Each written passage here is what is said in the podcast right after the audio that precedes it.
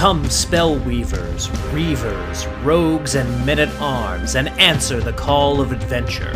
Pick up your sword, your axe, your spellbook, your bow, your rulebook, and your dice, and join the forces of good in their eternal fight against vile monsters, conspiring min maxers, horny bards, and blood soaked murder hobos.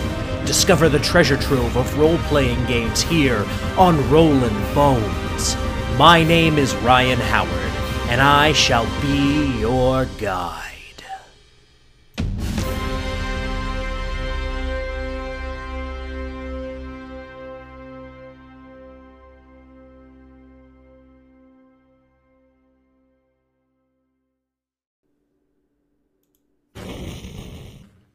Good evening, Boneheads, and welcome back to Rollin' Bones with Ryan Howard, where we are making old school young again. I am your host and king of the Boneheads, Ryan Howard. I am the R in OSR, and joining us once again this evening is uh, someone who should be familiar to all of the faithful Boneheads out there. Uh, he is, of course, the mastermind behind the Dare Luck Club, one of my uh, favorite uh, thematic RPGs, an RPG where the setting and the system really work hand in hand, which coincidentally is what we will be talking about tonight. So, uh, without further ado, ladies and gentlemen, it is my pleasure to welcome back to Rolling Bones, Mr. Luau Lu. Hey, thanks, Ryan. I, I, don't know where I am on the, the Levi Combs uh, scale of, of returning to the show, but man, I you know I'm a fan of the show, and it's always awesome to be on it. Absolutely, and uh, also in addition to talking about uh, kind of system and setting stuff, uh, you did recently wrap up a Kickstarter for Unnatural Selections, uh, which is a, uh, according to the Kickstarter page, an expanded collection of atomic animals, mutant monsters, and alien altercations for uh, Mutant Crawl Classics and other compatible RPGs. So we'll also be talking a little bit about monster design uh, towards the end of the show here. Yeah, man, that project taught me a lot. It's kind of been a been a cool voyage. So look forward to that. Awesome. Awesome. So uh, jumping right into the topic at hand here, uh, right as we were putting things together for this episode, uh, a little video by uh, a little known YouTuber who some of you may have heard of named Matt Colville dropped. And uh, the video itself is called What Are Dungeons For? Uh, I originally thought that this would be a video about uh, essentially explaining why dungeons exist in D&D and, and like the title says, what dungeons are for. But what it ended up being was an exploration of system and setting and how certain systems don't work well with certain settings. And he couched it as always in D&D terms, talking mm about how 5e no longer really is about dungeon crawling and the rules for 5e don't really support what dungeon crawling was back when he first started playing. And I felt like it was a good companion to the conversation we were having today. Both Lou and I watched it. And so, uh, Lou, just to start things off, what are what were your thoughts on uh, that video? Yeah, I, you know, I told you before the show. Uh, you know, I've I keep my head under a rock. I don't know all these, you know, popular names in, in role playing nowadays. I just basically just try to design stuff and have fun with my friends. So uh, this is the first time I got to listen to Matt, and uh, blew me away. I mean, just a real articulate guy, and and the points he was making in this video, particularly, really hit home. Um, you know, that I think the the overall question he poses to the listener is uh, what is your system or game about? And you know, oftentimes we're playing these games and we never really stop and think about that and think about, well, you know, what themes does that bring to hand and, and, and how does it manage those themes? Um, so I really love the the video, and I, I, think it you know it's going to be fun to talk with you tonight about that and about how you know you know it is you know he he, he asked this question: Is D and D about anything? You know, has it ever been about anything? Is it currently about anything? And I, I really think that's a deep and interesting question to ask. Uh, you know, he, he gets to the point he proposes it used to be about dungeon crawling. I've got some other thoughts on that, uh, you know, slightly other thoughts on that. But, uh, but yeah, well, you know, what a fascinating thing to, to kind of think about and kick around. Mm-hmm. Yeah, and and one of the interesting things, just on that subject of D and D used to be about dungeon crawling. There, there is a subset of the D and D uh, universe out there who, whenever you mention story or anything like that, they just kind of turn up their nose because they just want to go through a dungeon. And a point that I've always made, kind of directed at that crowd, is if there is a hole in the ground or a series of holes in the ground that are filled with monsters and then valuables, someone put those things there. And mm. they put them there for a reason. And the fact that there is now this hole to explore, uh, it didn't just spontaneously appear there. Someone had to put it there. That in and of itself is a story. So, well, it, and I kind of this is my my point of contention. Um, so so to, to preface it, mm-hmm. you know, I got into gaming in, in what I would call the second generation. So I, am getting into it right when first edition's ending, second edition is beginning, uh, and so that's you know that's my heyday.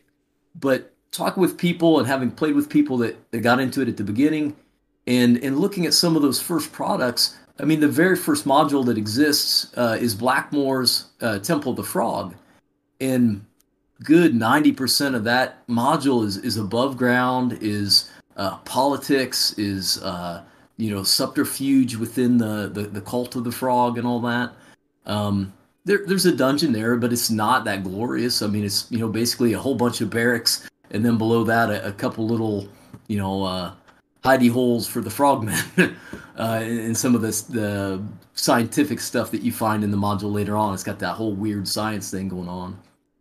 Yep. Uh, the the Braunstein campaign that was even you know prior to Dungeons and Dragons, all above ground, all political stuff, uh, city interactions and stuff. You know, uh, building war bands and, and, and, and making alliances.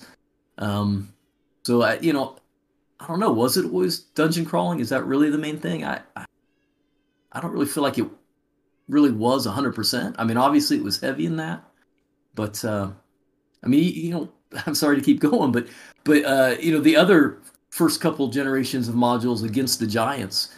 Uh, now, granted, you know, you can say, well, you know, a, a fortress or a stead, fa- steading or whatever is a uh, is just an above ground dungeon, but it wasn't. Um, it wasn't set up like Monster Hotel. You know, it, it was right. set up with you know this is this is their abode and this is where they have their stuff, and you got to figure your way through it, and figure out a way to defeat them. Hmm. Yep. Yeah, absolutely. And even like Keep on the Borderlands has more of a uh, a story to it. Uh, yeah. Against the Cult of the Reptile God, another super early oh, adventure is is very kind of story driven as well as having uh, a dungeon present. So, yeah, I mean, I, I, I do think the the kind of people who say it's just about dungeon crawling are placing a little bit more emphasis on dungeon crawling, perhaps because that's what they enjoyed, at which is mm-hmm. you know that's cool. You if you just want to go through a dungeon, you don't even have to name your character, just you know killing things and and poking Bob walls one, with Bob a ten two. foot pole. Then yeah, yeah. And, and you know, it, in fairness to him, uh, and again, I, I just love this video. I thought he had wonderful points. Mm-hmm. He kind of eventually said, "Well, he thinks original D and D was a, a survival horror uh, theme," and I could see that. I mean, it really, you know, you're always in desperation. You know, playing the you know OD and D first edition D and D. Um, you know, you're always you know like he said, you, you, you, count those arrows and you decide, hmm, is it really worth losing one to try to attack from this distance? And uh, so, you know,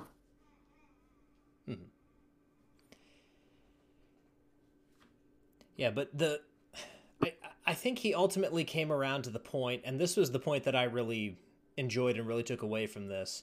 Uh, what D and D is now is something completely different from what D and D was then, and you know it. That's kind of an obvious point. That's something a lot of people bring up nowadays, but essentially D and D, as it currently stands, no longer really supports dungeon crawling in that way. So if you're looking to like purely just go into the tunnels and uh, you know fight your monsters and find your treasure and stuff like that, 5e can do it, but 5e doesn't do it the best that it can be done.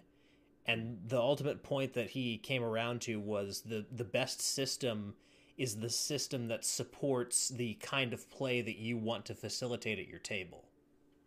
Yeah. I think you can flip that coin too, and you can say that you know if you're wanting more of the uh, you know power fantasy sort of thing that that most people associate with 5e, you, you couldn't use BX you know as a system to do to do that. It just it doesn't accelerate the players fast enough and give them enough uh, you know lateral options uh, for what they can do and how they can do it to, to meet that kind of a, a theme.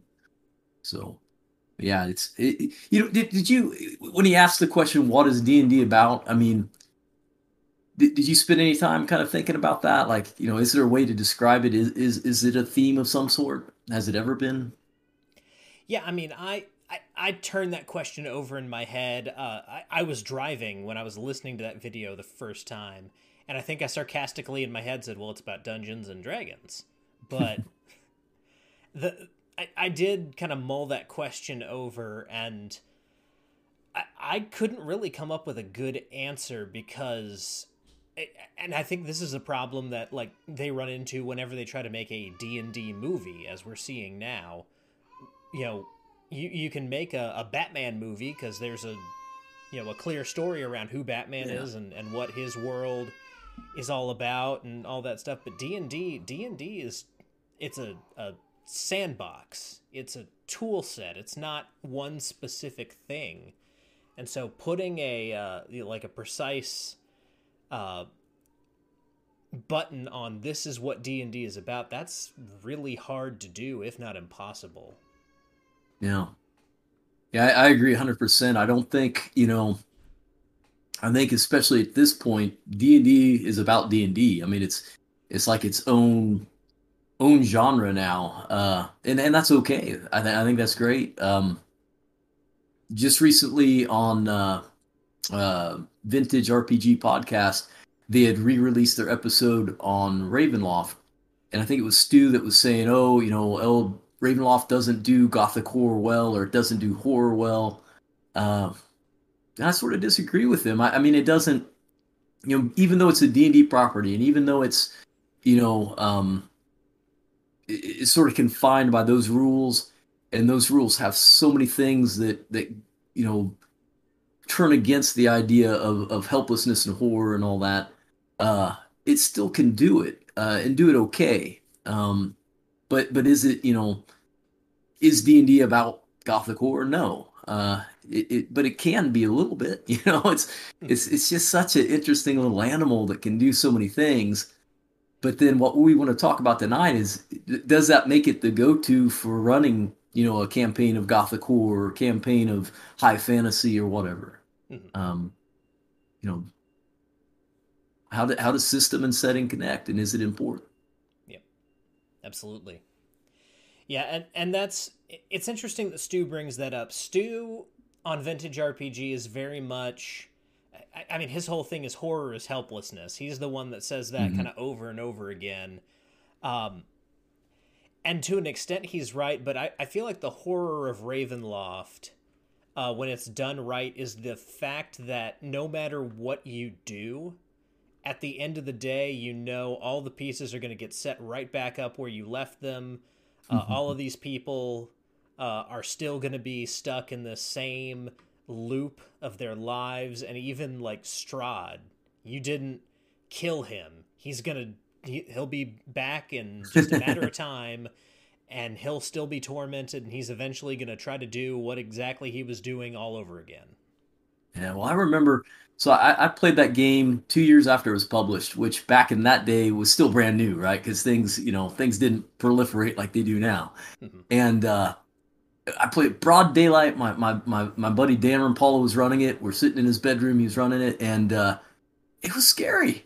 And it was scary because it there were things about that module, the original module, that um that, that changed the rules on you. I mean, even the the intro with the mist that was a new thing, and the idea that oh wait, if I go backwards, I'm dying. You know what? What's this about, huh?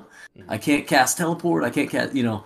Um, and as those rules got changed, it gave you that feeling of uncertainty and that that you know dissidence that that uh, kind of leads to the hopelessness that, that Stu talks about. So I really did, you know, I wasn't terrified. I wasn't, you know, but it did give me a definite different feel than I'd ever felt from a D&D game to that point. Mm-hmm. Now to kind of dig into the the meat and potatoes of what we're we're talking about here, um, what are some examples that come to mind of things a system needs to do to make the setting work? Uh, just yeah. kind of in your mind. All right, so um, I, am really big on this. I, I, in the old era of gaming, there were thousands of companies producing thousands of games with totally different rules from one another, and I miss that era to a degree. You know, it's it, it is nice to have things that plug and play in each other, but but man, having that you know separation. So to give you an example, um, so I got two top secrets here. Actually, no, hold the hold the phone. We got three top secrets here. All right, we got the original top secret. Okay, Roll Rasmussen, and we got the Douglas Niles top secret SI, which came out after that, and then back to Merle with uh, New World Order. Mm-hmm. These three games, different systems, completely different games. Same genre. They're they're all three spy genres, but the way the rules work gives you a, a whole different uh, venue of, of, how you're operating. It's like in the original game, it is uh, really kind of more like a, oh, uh, you know, you know, like actual real world espionage. You know, uh, Tinker Tailor, uh, whatever that movie's called. Uh, it, it's that every everyday guy spy sort of thing. Your your characters kind of suck at most things they're doing. Um, combat is belabored and, and, and likely to be deadly. Um, so that it's it's a lot more of the the whole mentality of being a spy. You jump into top secret SI. I mean, you can tell from just the cover of this dude. I mean, this is uh, this is more James Bond. This is more uh, guerrilla warfare and, and special forces and stuff like that. More, it leans towards action and gunfire and, and way off the charts. Uh, you know, stunts and equipment and all this. And then we get back to the the New World Order one, and it's kind of a happy medium. It's it's kind of like a James Bond movie, like the the Daniel Craig James Bonds, where you know you've got some of that everyday man spy stuff going on, but then you also have the action sequences. And it plays fast and easy, and, and the rules are designed for that. It's it's a much more cinematic game versus the other two that you know one of them's a lot more of a uh, like a slow uh, slow burn uh, uh, record keeping kind of thing, and, and then the SI version is is more of Dungeons and Dragons in a in a, a spy world kind of thing almost. Mm-hmm. So you know the, the rules mattered a lot. You know I own all three because they're different games and they have different feels. Now, did Props. you feel like uh, with with all three of those versions of Top Secret, did you feel like each of them nailed kind of the the specific subgenre of that overall espionage genre that they were going for? I, I do. I, you know, I I love all three of these, and I would play them any day. You know, for what they are. Um, but you also see, and I, I can't say so much for the New World Order one because it's it's still fairly fresh, and they don't have a, a very expanded product line yet. But um, for the other two, um, you see places where they get into trying to be something a little bit out of the specific portion of the genre that they're in. Mm-hmm. Um, the original Top Secret did this with uh, Rapid uh, Strike, which is a more of like a commando kind of thing where you strike an island and you're trying to take out this drug manufacturing facility. And uh, on the surface, it looks so cool, so fun, and everything. You get to playing it with these rules and the combat slows it down so much that it's like you know what? Skip trying to kill these guys. Let's sneak our way into the the end zone here and, and, and take care of the the you know sink the ship and capture the the drug lord here.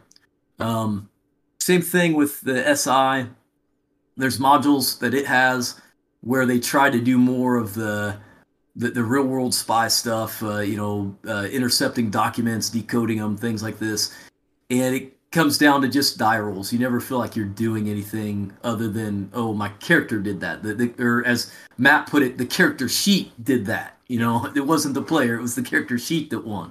Mm-hmm. Uh, so, you know, it's my answer. Yeah, and, and on top of kind of those uh, top secret examples, you also in the espionage genre have stuff like Spycraft, which is more like uh, Metal Gear Solid. I think mm-hmm. is that that kind of slice at the the spy genre. And then you have Classified or uh, the James Bond RPG, which is very specifically tailored to James Bond style role playing. Uh, no. For me, I like a setting or I like a system that makes you feel like you are deeply ingrained in the setting that you're embodying. So, as an example, Deadlands. I like that cards and poker chips are part of the gameplay of Deadlands. I know they're part of mm-hmm. Savage Worlds broadly, which gets into some of my problems with Savage Worlds in certain settings. But specifically for Deadlands, you have this game that they played in the Wild West that's a big part of a lot of Western movies that you are basically playing a version of along with a role playing game. And it really does kind of fit thematically. Yeah, that those accoutrements just kind of bring you into that a little. Yeah, mm-hmm. for sure. Another good example of this is something like uh, Mutants and Masterminds, where everything in uh, like the the GM's guide and the player's guide, it, it describes breaking up your sessions into like panels and scenes and it really encourages you to lay things out as if you are playing a comic book, not necessarily a role playing game. And so having that kind of adherence to the genre tropes to the story structure of a superhero comic book, things like that really make for a good setting and system pairing in my mind. On that note, uh, if you've ever have you ever uh, played the Heroes game by Mayfair? It's one of the the DC Heroes game. I haven't. Um, so one of the things they did in this that again was a, a system thing that that nailed a setting is they use these logarithmic charts where each result is double the last result. So, like if a one allows you to lift 10 pounds, then a two allows you to lift 20 pounds. Okay, uh, that was a bad example because let's say well, 10 tons versus 20 tons. That's better for heroes. But anyhow, point is this: um, in DCC, you know, what's the big thing with DCC? The the Justice League, right? Mm-hmm. You're Batman versus Superman. You're you're you know guy with a few gizmos versus you know every power on the book. And uh, to be able to fuse that is what you got to do to be able to run DCC. I feel, or not DCC. I'm sorry, DC. Yeah. but uh, uh, and, and, they nailed it with this with this rule set for this system. They they really thought out. You know, how can we make things comparable? How can we make one set of rules that can cover these extreme, you know, quantities of power, and then also have things in the in the rule system where you know. Um, you know some of those detection skills and stuff some of the the you know things that Batman can do are just as valuable as some of the things Superman can do, and so they have all sorts of rules about uh, wealth and things that, that can come into play and do some interesting stuff. So uh, again, the you know whoever designed the system really knew that it's got to fit these parameters, and and they nailed that. Um, you know, it, it, it, there, there's so many people that want to take pre-existing systems and and just transform to a new setting, and, and that can work to an extent but uh, it loses some of the craft and beauty that used to exist in, in making a system that that was very honestly trying to do the things that that setting could do. Mm-hmm. Yeah, speaking specifically of the the charts and kind of the the logarithmic uh, charts that show up in, in that DC Heroes game, there's a modern uh, game called Ascendant that has a very similar setup. So anyone out there who enjoyed DC Heroes or you know that specific thing sounds like fun to you, uh, you can you can look up Ascendant on Drive Through and you'll get kind of a similar experience. It sounds like. No. Now we we what? Oh, go sorry. Go ahead. I was just gonna say, what do you feel like are some of the things that systems do or don't do that are important to emulating genre. So, like for example, I think one of the things that everybody's going to think of is is how deadly or non-deadly it is. You know, and in certain genres, you want it to be, you know, like the horror genre, you want to be ultra deadly. You got to be scared to lose your life at any moment. But then in, you know, a superheroes game, you don't want it to be deadly at all. Um, some other elements that you think are, are important for the system? I think the uh, like the pace of the game is also very important, because uh, there are certain scenarios that you might want to play through where it's okay for the game to be a little bit slower. Uh, like if you're doing anything that's super strategic, any kind of like, I don't know, real world military simulation. I, I mean, at that point, you're almost getting into like wargaming. But there are there are some types of role playing games where it's okay for things to take a little bit longer because you really want that feeling of I am, you know, putting everything in place to line up this shot just so so that when we say go and pull the trigger, everything goes off and it's kind of a, a Rube Goldberg effect. But then there are some games where if the combat or the turn taking or uh, you know, performing actions is too slow and there's too many steps to the process, it's not gonna feel right. Like I, I, I honestly feel like in a Western game, I know I keep going back to Westerns, but that's a, a good example of a genre that has very uh, specific trappings that have to be nailed, otherwise it doesn't feel right. Western combat needs to be lightning fast and also pretty deadly. Mm-hmm but yet it also has to account for things like tracking ammo, you know, where you hit on a target, things like that. You know, the the old oh, it's a gut shot. You know, I'm done for. you know, yep. uh, it, it's an interesting dichotomy, but you're absolutely right. Um, you've mentioned a couple times on your uh, show the the game Aces and 8s mm. and uh, I've always been searching for like the perfect, like straight down the line Western RPG and when that came out at uh, Gen Con, I forget when it was, like 2007 or something like that, man, I snatched that up. And it had the gunplay just perfect, like like the little shot clock and stuff. I just love that. But then everything else in it was just kind of so slow and methodical and not very like hip to how a, a Western normally moves uh, in, in the non, you know, combat scenes, shootouts or whatever. Uh, yeah, Vic's the, uh, you know, you talked to. Oh, uh, just Victor Gorchev and chat is mentioning uh, that our friend John Torres, the basic expert, has a game called Cow Punchers, which is a. Uh... Oh, you've got it over there. Yeah, nice. somewhere on that shelf back there. I, I, bought it the day he was on. I was like, oh, I'm, I'm gonna check that out. And it, it's I haven't gotten all the way through it yet, but it's it's looking like it's yeah, right what I was wanting. Yeah, so for your like non-fantasy western, like I know I, I love Deadlands, I love Weird Frontiers, uh, but even I at, at times want just like a straight ahead. Essentially, we're playing through a uh, a Clint Eastwood movie western game, and so I, I think uh, Cow Punchers kind of fills that void very well. But yeah, it, it's interesting when a system has like one or two elements that really look cool or really feel cool, but the rest of the system doesn't quite hold up the weight of the the setting. Agreed. Yeah.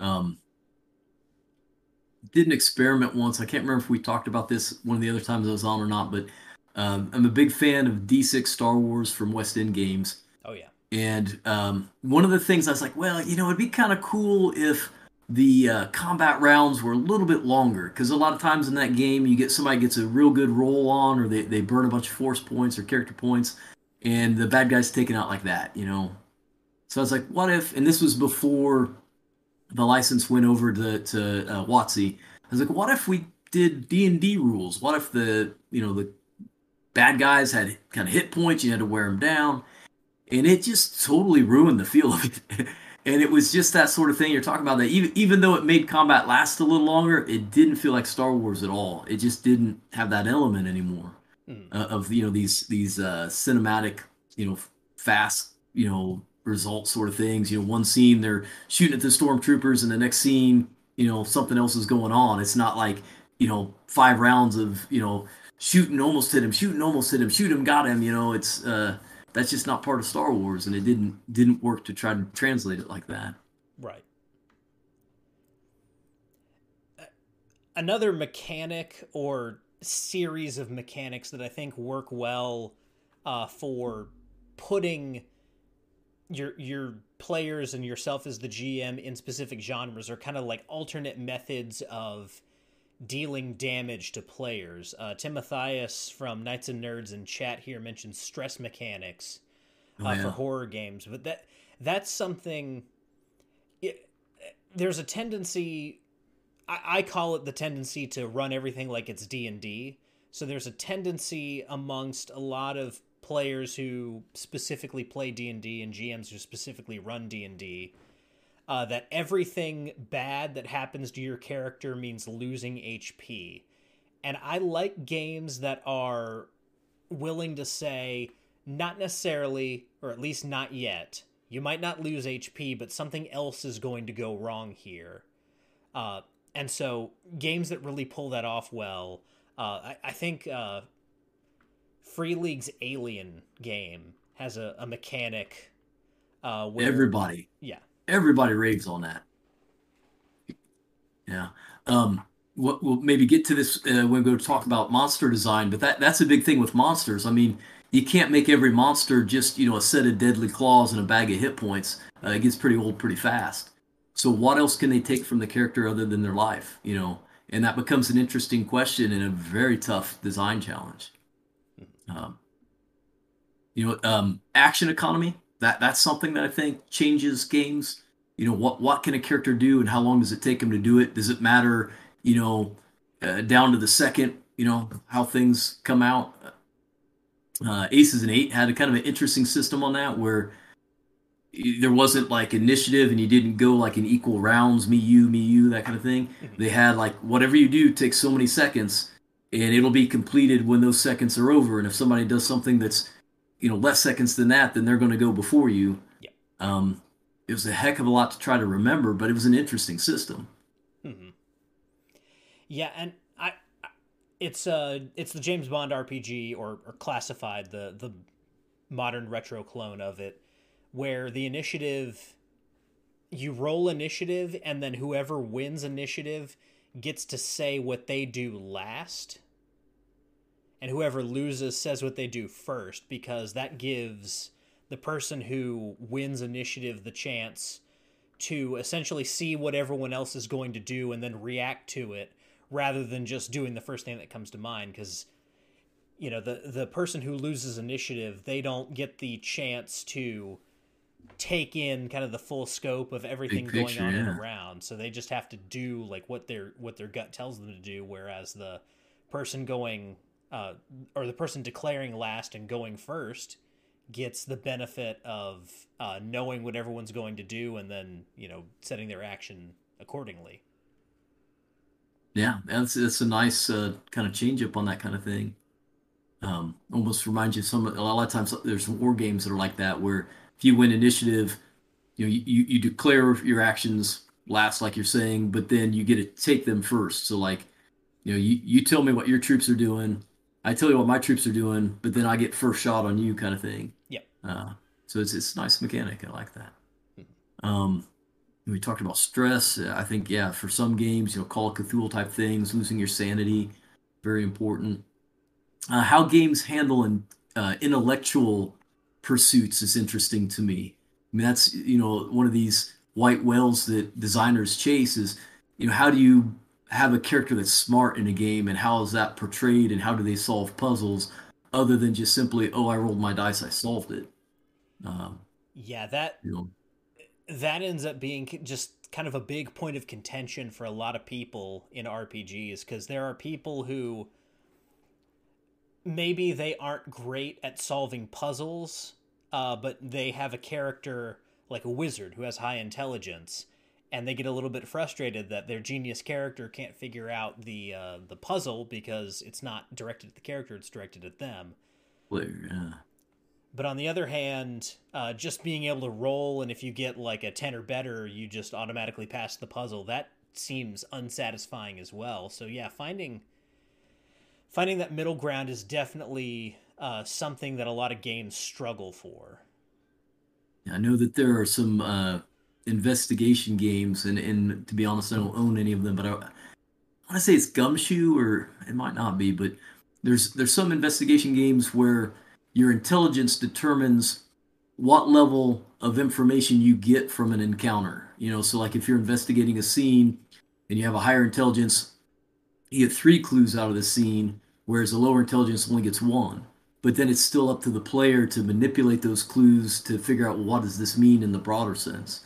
Mm-hmm. Um, but yeah, that is just a really tough thing. Uh, you know, we, we don't bat an eye at the idea of, you know, rolling a combat roll for a strong character and getting a plus five or whatever, but but it just seems disingenuous. You know, if it's an intelligent character and they roll and they, they automatically solve something. I don't know why. Hmm. Yeah, it's. I, I think what it comes down to there is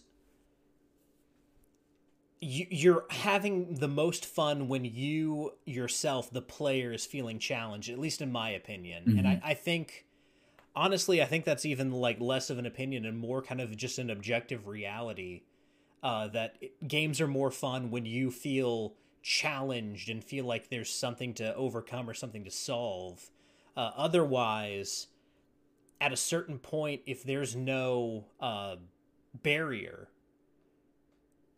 yes, you're playing, but you might as well be watching a movie or watching a TV show or reading a book or something like that because you're not.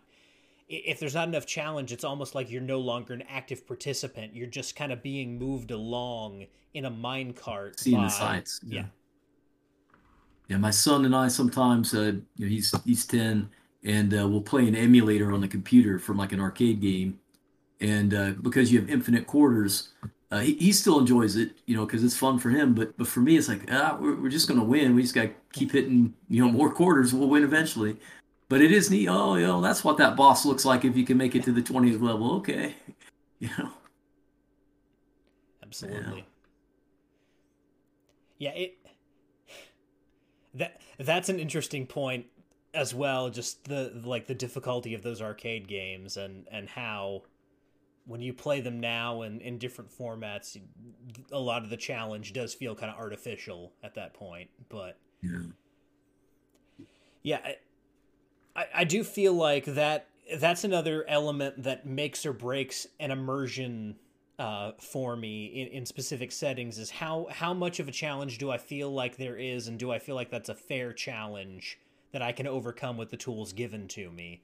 Because you can make a game super super hard and super esoteric uh, but that's also not going to be fun because then it's just like well you kind of get to that like point and click adventure game moon logic type place where oh the answer was a banana. How was i supposed to figure that out? Yeah. Yeah you're right. It, it does kind of it's it's one of those continuums. You got to be somewhere kind of in the middle on it or or you know, at least not to one far side or the other. Yeah. Mm-hmm. Absolutely. Now we we've talked a lot about stuff that makes for like a positive experience in, uh, you know, system and setting, kind of having synergy together.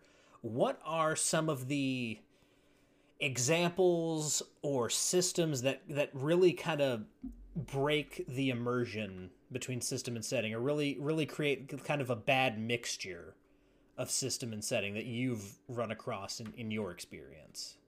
Yeah one of the one of the ones that comes to my mind that people always talk about is, is actually two. They're the, they're the same uh, system but the uh, the original star trek role-playing game and the original doctor who role-playing game by FASA um, both those games run kind of off a very very similar system and in the rule books, there's a great amount of detail given to combat and to tactics in combat, uh, and, and a decent amount of space for weaponry. And that is just so off point for both those properties. Hmm. Um, and that was one of the things people a lot of times complained about is that, you know, you get into combat and it stops feeling like Star Trek or, you know, just takes you right out of Doctor Who, you know. Um, I think some of the newer versions of those uh, are, are, much better uh, adapted, you know, rule wise for for those games. Uh, one of the things I uh, at this last Gen Con, I played the new Transformers role playing game, and I'm a huge '80s Generation One Transformers fan. Um, big part of my childhood, comic books, all that. Uh, and in the new game, didn't have really anything anchored in Transformers. Like, yeah, you could play these big metal robots and they could transform, but it didn't get into anything that was part of that lore. Like, you know, in, in the cartoons, there was always, you know, oh, they needed energon to, to stay alive and keep functioning, and oh, they they would transform because when they transformed, they could do something else that they couldn't do as a robot, and uh, just all that stuff's lost in the new version. It's it's it doesn't use like the the tech specs that were part of that uh, property on the back of the toys. It doesn't it doesn't take advantage of any of that. It has a, a system that's mechanically sound. It works. It plays, but it has no relation.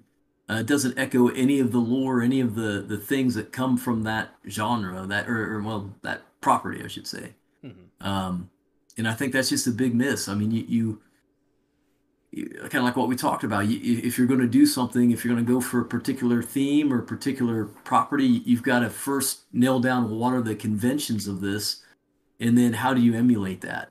And uh, and that game did none of it. Um, yeah. I say that because long ago, back when when uh, WotC first uh, got bought out by Hasbro, I tried to uh, write an RPG for Transformers and sell it to them. It was one of my first ones. It's terrible. It's out there on the internet somewhere. Um, so I think it's just called like the fan fan made Transformer game by uh, Lewis Hofer, which is my my name. Uh, but but it's much better than what they got now because it, it, it does so lovingly try to to hit all the kinds of things that uh, you know there's you know options to make gestalt characters like the Constructicons and stuff like that and again, that's the thing. You got to look at you know what's fun about this, what's cool about this, and how do you emulate that. Mm-hmm.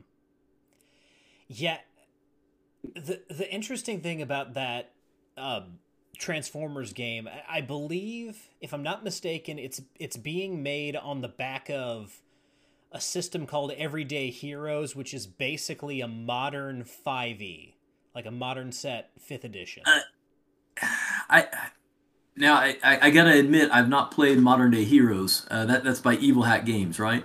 I, I, think, I think, so. Um, but it did not feel very 5e to me at all. Um, the the basic system was you rolled a d20 and you rolled uh, a like a bonus die depending on whether you were like highly skilled at something, moderately skilled, or not skilled.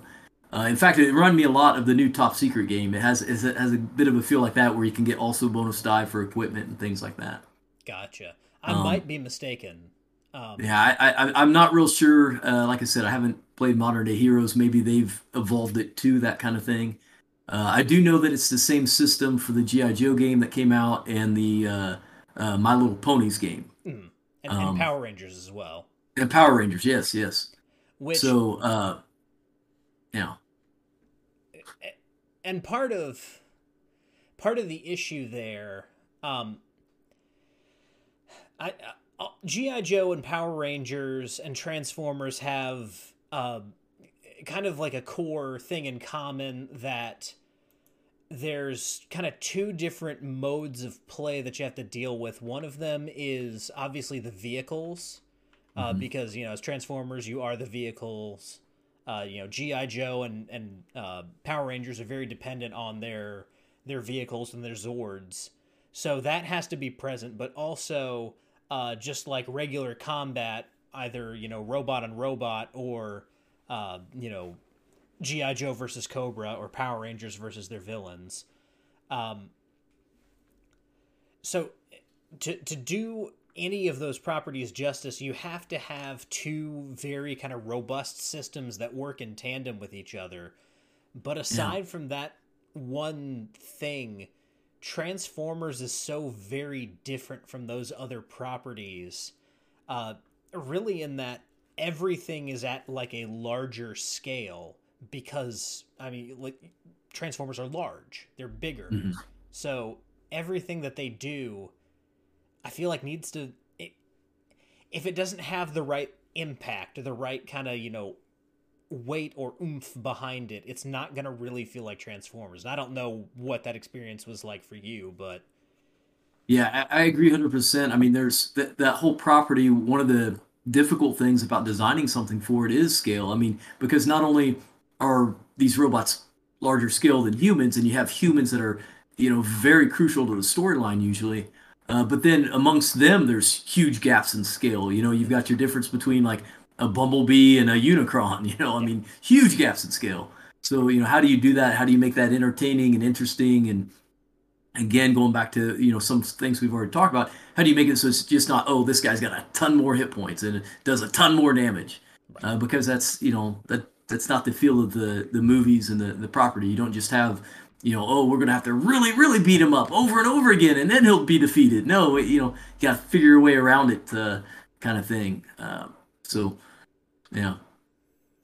And then I, I feel like cooperation and team-based tactics are also a big thing in Transformers. Like, you know, at, at some points, certain Transformers turn into things that other tra- like I'm thinking of Megatron turning into the pistol, and um, you know, like Soundwave and his uh, and and Laserbeak. That kind of how how you would like translate that into role playing games.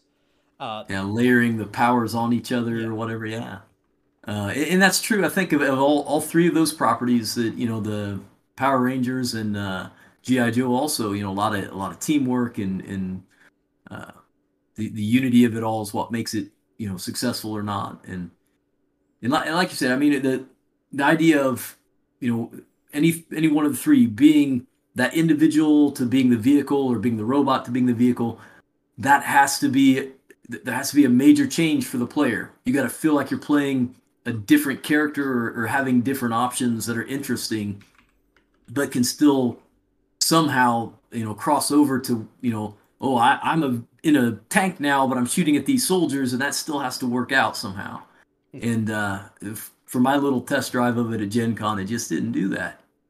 Uh, you know, just it felt like, oh, I'm now a truck, but I've got the same things I had as a robot. And the only difference is now I can go a few few more feet per round than what I could before. And so what? uh, so yeah, it's and, and there are a lot more examples out there of games that just don't, you know, systematically feel like they should setting wise.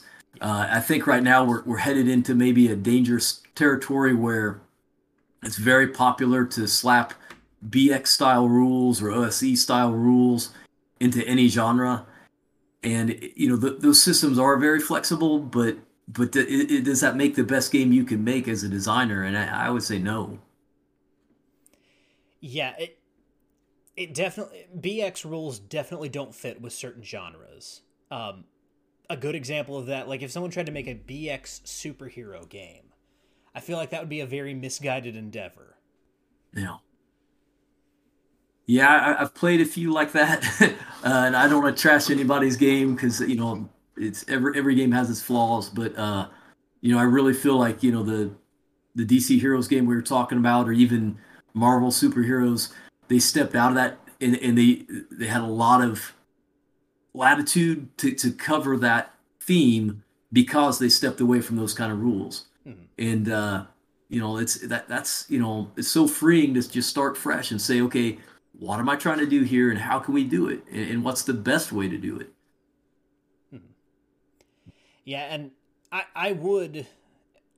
this feels weird to say as someone who has not been in the OSR very long, but I would uh, put out a word of caution to my OSR brethren, these rules that we love, they're great.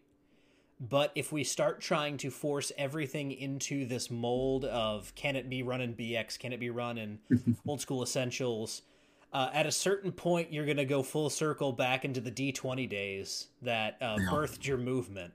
So um, be mindful that yes, you know these rules work great for you know medieval fantasy or uh, you know, like classic sci-fi or you know wh- whatever it is that that you guys have really made these things work for. But you know, for other genres, not so much. Um, coming full circle, talking about uh, Matt's, uh, uh, I don't know what you call it, is is show that he had there. Mm-hmm. Um, one of the things he said is uh, he was talking about should you play other systems and he said that he didn't think you know it was necessary to play other systems to become a better dungeon master or a better player that really playing other systems was more about becoming a better designer And I, am not sure I agree with him on that. I, I, think that a lot of my development as a dungeon master and as a player came from playing other systems that, that put me into other places and, and allowed me to see other ways of doing things and other ways of, of solving problems that you have at a, at an RPG table. What are your thoughts? Yeah, I, I would agree with you more so than, than Matt Colville. Uh, if only that playing other games uh, gives you more stuff to steal. that it does. Like I, I don't know that I will ever play a full game of like Blades in the Dark, but I've got the book over here on my shelf, and I've definitely uh, cribbed the timer system and the flashback system from Blades in the Dark and used them in in other games. So, you know, you don't have to run multi-year campaigns in other systems, but it, it is good to be uh, conversant in multiple systems and to know, you know, kind of what all is out there, just so that you know there are ideas that you can pull from to make your game a little bit better. Uh, you know, I would never, I, I would never know about uh, like duels if I hadn't read Savage Worlds. I think Savage Worlds is a good system for dueling, specifically uh, in a Western context. Um, but you know that that system, I feel like you know works really well, and a lot of games maybe could benefit from a similar type uh, system, kind of imported. Maybe not with the cards, but kind of the, the basic principles of it imported in. I look forward to seeing how the, the whole Savage World import of uh, Pathfinder goes. Uh, I've heard you know great ravings about it that it's it's an awesome system and it plays real well. But I'm interested to see like how divergent does that game become from original Pathfinder? Because it, it seems to me that they can't they can't stay similar for very long because the systems are so so very different.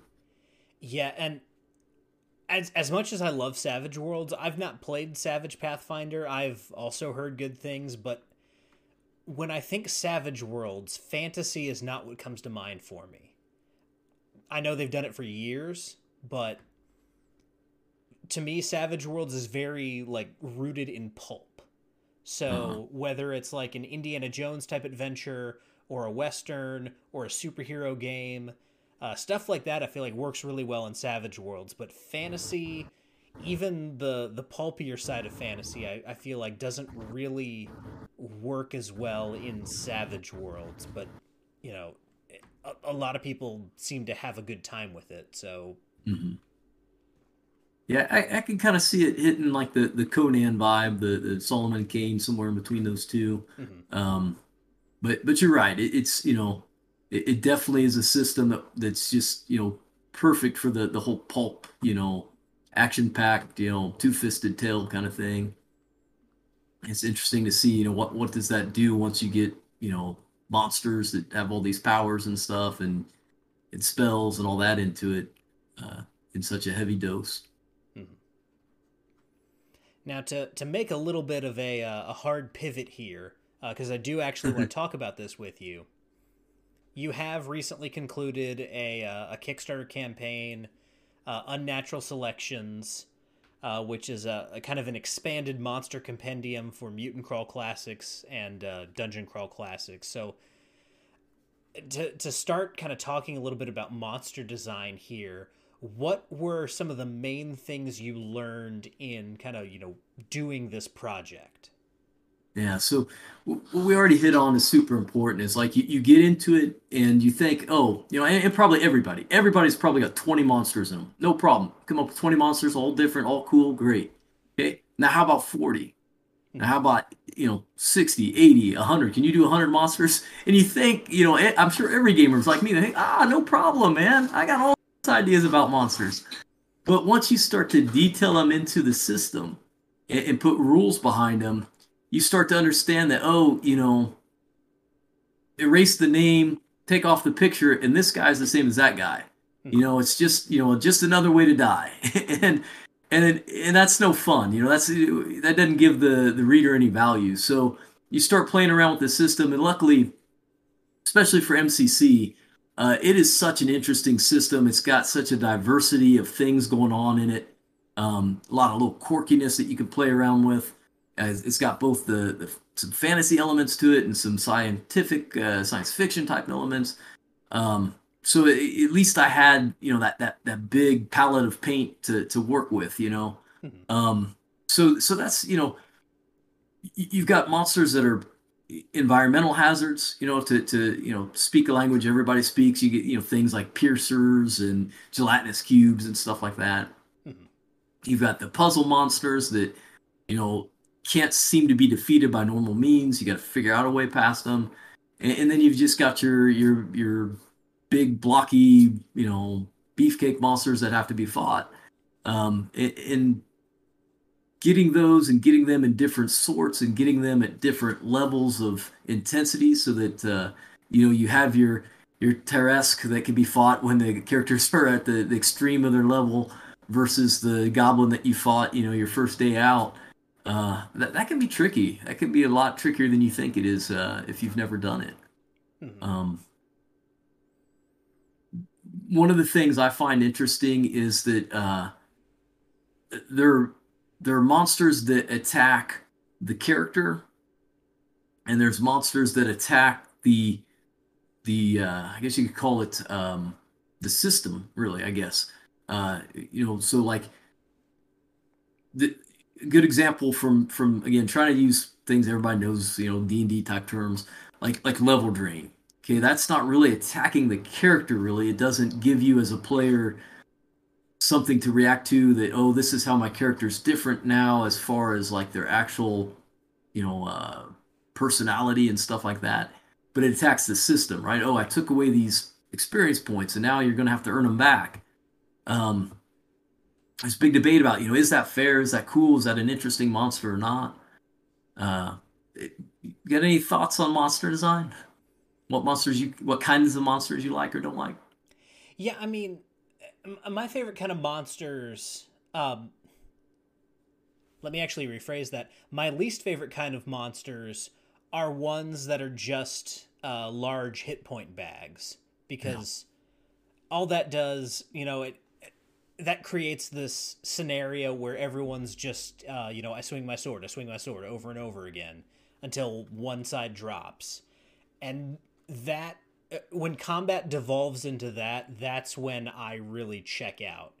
Because then I don't mm. feel like I'm in a tense battle scene in a fantasy novel or, or a movie or anything like that. I feel like I'm uh, doing math at that point. Because at that point, that's what you're doing. You're, you're doing math and, and kind of conjuring up this uh, like old CRPG uh, step forward basic animation, step backward, next person takes their turn. Uh, with that said, I like monsters that have kind of a unique ecosystem to them. You know, they, they behave in strange ways, and understanding how to defeat them is understanding essentially how they like live their lives. Uh, so, like one of my favorite details uh, if you actually dig into uh, your monster manuals for 5e and read about what different types of dragons are like, the white dragon sleeps hanging upside down like a bat. That to me is fascinating. That specific detail that you yeah. could walk into their lair and if they were asleep, you'd see them hanging upside down like a giant, a giant draconic bat. Um, and then you got to imagine you're in that glacier. There's all those like giant icicles here, there, and everywhere. And oh, wait, that's not an icicle. Mm-hmm. Oh, crap. Yeah. It, it, and that's what I kind of came up to is that, you know, it's, it, it became obvious it's, it's not so important what the monster does as much as it is how it does it. You know, uh, taking 1d5 hit points away from a character, that doesn't matter. But, you know, does it do it by, you know, confining them and strangulating them over time? Does it do it by, you know, uh, quick little barbs that fly out. Um, th- those little details matter a little bit more, really, what it does or, or you know how it's doing it. Mm-hmm. Um, I, I, really like, like you were saying, I like the ecology. I, I tried to put a lot of time into that in the book because to me, again, that's that connects it to like something more than a bag of hit points. Like, oh, I get why this thing's here and what it's doing, and there's other ways around it now because I understand it. Um, I really enjoy uh, monsters that have interesting powers. Um, there's a creature in the book that uh, its its only way of communicating is with memories, and it's able to like take memories and give memories. Mm-hmm. And so I, I, find that fascinating. Like, what would it be like to suddenly remember something that you know never happened to you?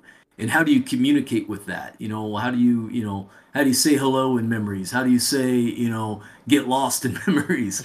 Uh, you know, weird things like that, you know, are interesting to me. But I, I you, you got to keep a diversity of monsters there, and uh, so I, you know, I, I tried to do everything. You know, a little bit of this, a little bit of that, because you know, there's a, a, game master can't just have one type of monster in the game, or it gets boring. You got to have that, you know, ever rotating. Uh, well, this time we're kind of actually in a real fight, and this time we're we're more trying to puzzle things out.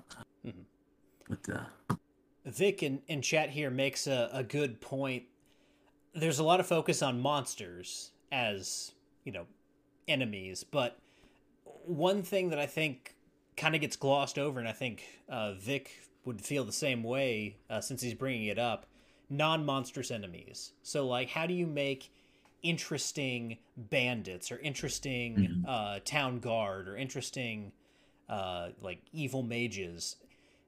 creatures that aren't net, are not creatures even uh, people that aren't friendly uh, that you know your your party is going to have encounters with, but they aren't just reduced to you know I, I cast a magic missile or I swing my sword. Yeah, and I actually that was something that I tried to address in it. There's actually is a whole page on bandits and a page on different you know like mutant casts and stuff. Um, and the, the, the approach I took was just trying to give the game master a litany of interesting things they could be trying to do or reasons they could be trying to do it.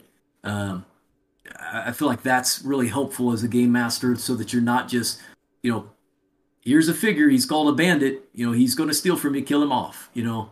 Uh, why is he stealing? You know, what, how is he going to try to steal from you? You know, is it, uh, what kind of setup, what kind of, you know, he's, he's going to make you as a mark by, you know, telling you, oh, my, my wagon's busted. I'll pay you a hundred gold to go help me fix it. And there's 10 other guys in that, you know, wagon ready to jump out at you, you know? Um, so that it, we really, you know, in this design, I tried to do that a lot is, you know, take that common thing that you're going to need, you know, hit points and, and all the little stats for, but give some, some flair to it that's usable at the table to make it an interesting encounter and to give the players some decisions to have to make in that gray area of oh you know these these kids are bandits. They're stealing because their town's been ravaged. What do we do here? You know do we do we side with them? Do we you know beat them up and take our stuff back? Do we you know um you know get make some decisions that are interesting i think for me uh the the thing that really makes or breaks non-monstrous enemies is abilities that allow for interesting tactical play. So, uh, like, t- to make bandits more interesting, if you added something where they got some kind of, uh, like, advantage on initiative because they're faster than other people or some, some kind of bonus to their initiative, uh, so that, you know, to, to really set up that their specialty is ambushing people. Or uh, like any any group of soldiers if they've got some kind of pack tactics where the more of them there are uh, the the stronger they are and if they have a commander with them that makes um, you know th- that makes, makes them even more, more powerful uh, when when you know compared to just a couple of soldiers together yeah and, and along those lines. You know, got a section on dragons. I tried to come up with interesting breath weapons. I mean, we you know acid, fire. Yeah, those are very cool and can be used, especially by a, a you know well versed game master to to do some cool effects within the environment. But I tried to come up with some goofy things, some interesting things. Get a dragon that can blow bubbles that like encase people and then float them up. you know. Uh, just you know off the wall stuff that just gives you something new something that the, the players can you know walk away from the table going man you'll never believe what happened tonight we had this creature that did this thing and it, you know uh, but it's it, it's it's interesting. If if you have you know if you're listening to this or watching this, and uh, you you think you're good at, at making monsters, I'm sure you are. But uh, do it sometime. Sit down and just see how many you can come up with and how you would tease that out with whatever rule set you're working with because it becomes a challenge. It becomes a real challenge to to address other things than hit points. You know you can address stats. You can address uh, you know advantages and disadvantages within actions you're taking you know minus a d plus a d or you know whatever. Um, you know what else can you get at that's interesting to a player you know can you change things about the character uh, some sometimes that's a big trigger right you know there's uh, oh you know like uh, uh, oh what's the um tomb of horrors there's the door that you go through that changes your gender and a lot of people are like, oh, you know, that's such a rotten da da da da da. It's you know, it's a big trigger point. Um, but it, I don't know. It's kind of interesting. It's kind of like, oh wow, you know, that's you know, that's fundamentally making me different than what I was. You know, now I got this whole issue of you know, who am I? Did the gender of my character matter or not? And and to me, that's an interesting thing. Um, but it is you know it's not not for everybody and, and so as a designer of creatures you got to kind of think about like what can you do and what's what's off the table to mess with as far as the player is concerned yeah it's that same um, dichotomy that that we talked about with um, kind of setting and system uh, just the the balance between you want there to be a challenge but at the same time uh, you know you, you want that challenge to um, not feel like it's insurmountable. Uh, so you know, creating something that really does something weird to player characters, but not something so weird that they just don't even know how to deal with it or, or uh. almost can't deal with it in a way. That's kind of the the sweet spot that you're you're aiming for is uh, something that's gonna make them have to think, but you know still be solvable for them in the moment. For sure, yeah. And, and then there's the things like uh, like instant death. You know, that was something I really tried to puzzle around as far as you know, like if if you have a save versus poison or die, how much more interesting is that versus save versus poison or die in 24 hours? You know, giving them that chance that oh my goodness, you know, now we've got this side quest to try to find some way to deal with this you know venom and and, and extricate it or whatever. Um, other other things that I found interesting was the pyro uh, the, the, the power spiral phenomenon. You know, you hear about this with musicians, how like you know somebody does their their guitar piece and they, they jack up their amp for that and then it's somebody's drum solo and they jack up their amp for that and then pretty soon like everybody's playing 10 levels higher than what they were you, you find that when you're making your monsters that oh this this monster, oh, he's a real tough guy. You know, he's gonna have you know th- these kind of stats here, and then oh, but this this monster's even tougher than that one. Uh, so it's, you, you find yourself doing ridiculous things that you have to go back and then rebalance everything and be like, oh, wait a minute, you know, this is you know we gotta keep it in scale. Uh, just it's just phenomenal. I, I you know having played role playing games for so long, I'm just so surprised by myself that there, there's all this to making monsters that you know, I should have known was there. I mean, I've made monsters before for games, but when you have to do so many of them and they have to be, you know, uh, w- within the same space, you know, they, they got to take up this book and they've got to make sense as a continuum in the book uh, and be comparable and all that. Uh, it is so much. There's so much more to it than you ever thought was there. Is what I've come to learn. Yep, absolutely. It's yeah. It it, it really turns into um, you know, trying to make everything different, but also feel like it all belongs together when yeah. when it comes to putting something together in a book like that. Because um, yes, you you might be able to uh, slip David Lee Moth in as a monster. Hold on, I get write that down. does that really fit with uh, the the book that you're trying to write there? So yeah, I imagine that's pretty difficult for anyone sitting down trying to write any kind of monster compendium is uh, making everything unique but also feel like it fits in the same world mm-hmm. Well and, and you want every monster to be a star right you want you want the game master every time they turn a page to go oh i gotta use that one. Mm-hmm. Oh, I, I gotta use that one but it's it's hard to do because uh, you know not not every scene of the movie can be the climax. So you, you do need some kind of some filler minion kind of creatures too. Uh, but yet you want them to be interesting. Got to give them something. Absolutely. So. Well, we are kind of running up against the end of our time here, and there's uh, one thing that I wanted to mention uh, that Lou actually brought to my attention.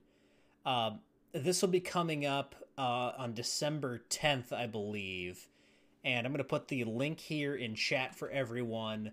But uh, you know, the information that's currently on the website is for last year.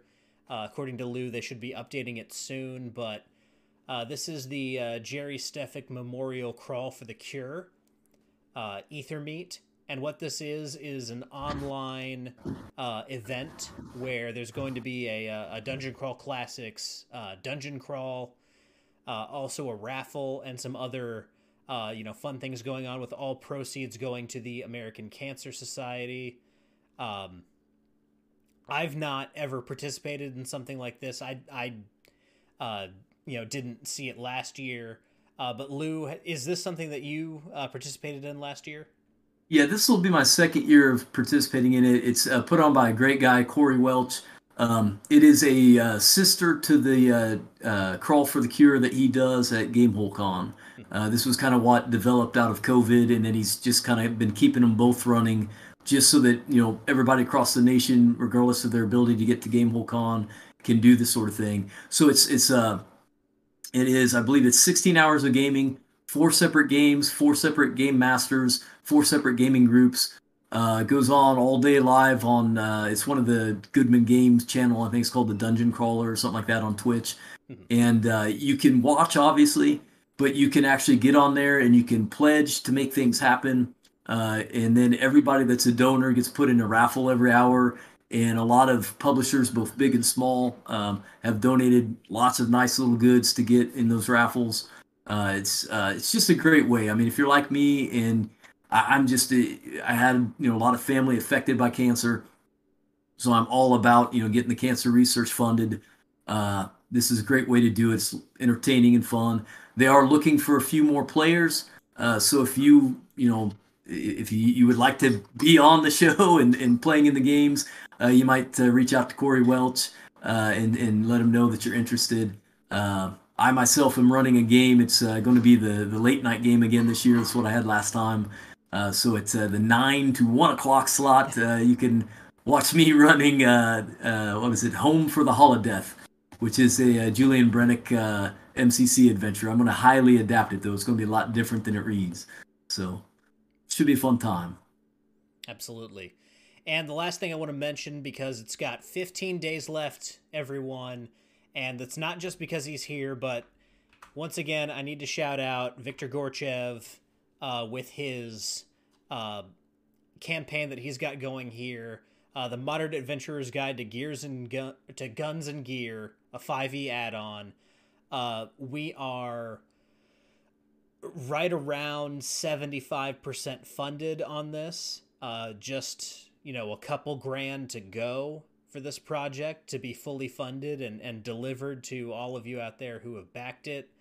Uh, so, you know, if you have friends who are curious about, you know, running 5e in a modern setting, or, you know, if you've heard me talk about it or Vic talk about it on another stream and you're, you're really curious about it, you guys have 15 days left as of right now to uh, back this campaign. So let's get Vic over the threshold here. Uh, yeah. he, he's really deserving of, of getting this funded. Uh, so let me just say, if, if you're thinking you're going to back it and you're putting it off, don't because if you've never ran a Kickstarter, these days right here, right in the middle, they're lonely, lonely days. And, and boy, it's nice to see it pop up again a couple times here in the middle to keep your keep your heart high. You know. Mm-hmm.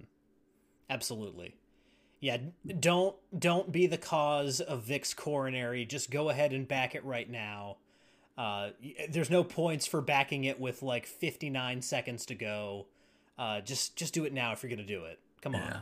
You don't want to be a Me Too person at the last second. Yeah, absolutely. Cool. Well, with that, unfortunately, uh, L, I'm sorry, but you know there, there's a baby in this house that I need to take my turn with. So uh, we have to uh, uh, we have to end things here tonight. Uh, Lou, thank you so much for coming on. Uh, this conversation feel felt like it flew by. Uh, we need to do this again sometime. Anytime. Absolutely.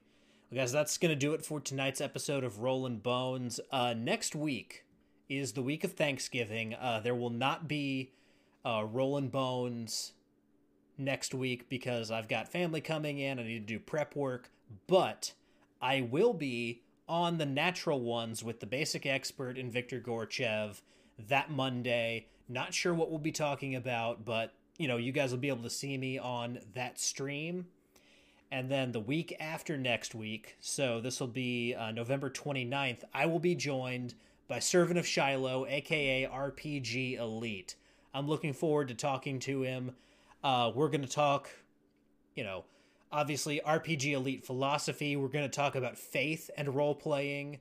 Um, there's going to be lots of cool and interesting topics because Servant is a very uh, you know cool and interesting person. So uh, he and I are going to have a great conversation, and I'm definitely going to have a great conversation with uh, with Vic and with John over on the Natural Ones next week. So until next time, whether you rolled a one or a twenty. I'm so glad that you rolled your bones with me, Ryan Howard, and I will see you guys next time.